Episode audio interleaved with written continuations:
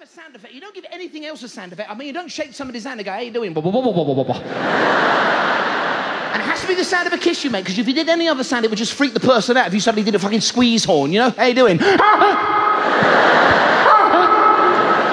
It's ridiculous. See, a kiss is a sign of affection, but why does it have to have a sound effect? Like, if you just met a girl for the first time and you want to take it a step further, you wouldn't start doing sound effects to let her know how the evening's going to go, you know? Well, what I thought was... It's like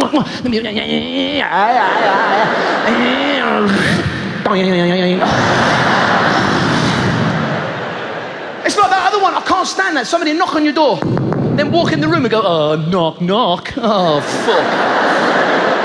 Pointless sound effect. Why knock if you're going to say it as well? That's like a burglar breaking into your house and doing the sound of an alarm. Ding-a-ling-a-ling-a-ling-a-ling-a-ling-a-ling.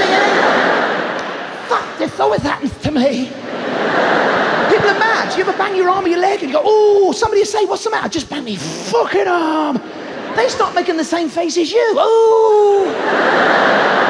Does it hurt?" "Yeah, so why the fuck are you making the face?"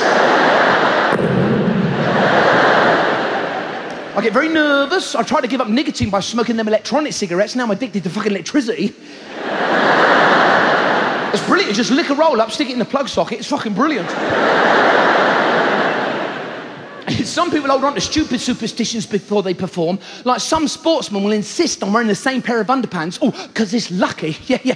Try asking any homeless person. He wears the same pants every fucking day. "You must feel really lucky." "Yeah, I love smelling a piss." All this superstitious stuff, it freaks me out. You know, that's why I don't like Halloween. Every year I have to keep answering our front door, and it's always the same great big fat kid. Rings our doorbell, asks for sweets. Ding dong, treat, or actually cake. He's dressed up as a fucking skeleton.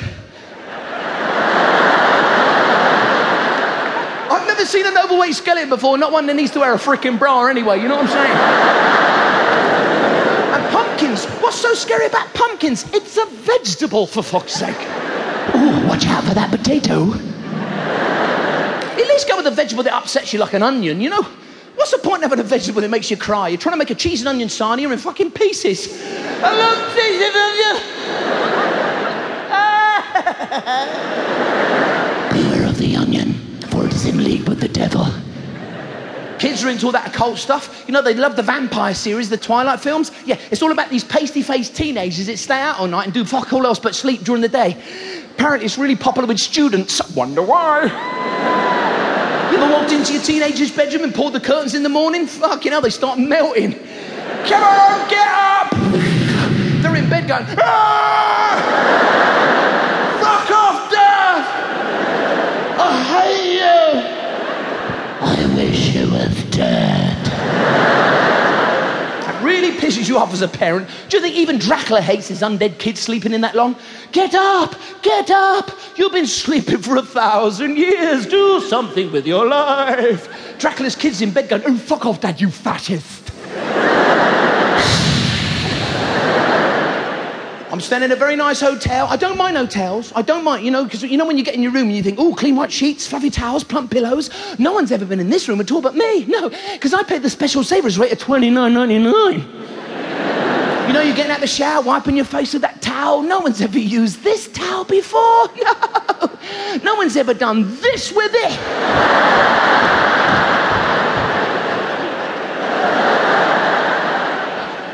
Ever watched the adult channel while you're holding this TV remote I have in my hand? That's why it smells of fish. It's then you notice that funny yellow stain on the bath mat. Nah, that's not a stain. Quite clearly, that's the hotel logo. Because it's just like that ominous sticky white patch on the armchair and that brown sort of skid mark on my mattress.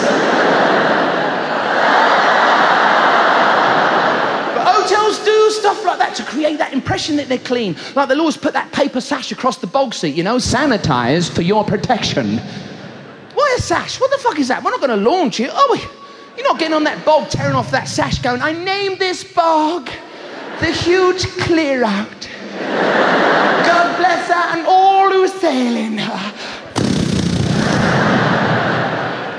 You know my worst bugbear about hotels? You can never get any sleep because there's always that randy couple in the room next door who won't stop shacking.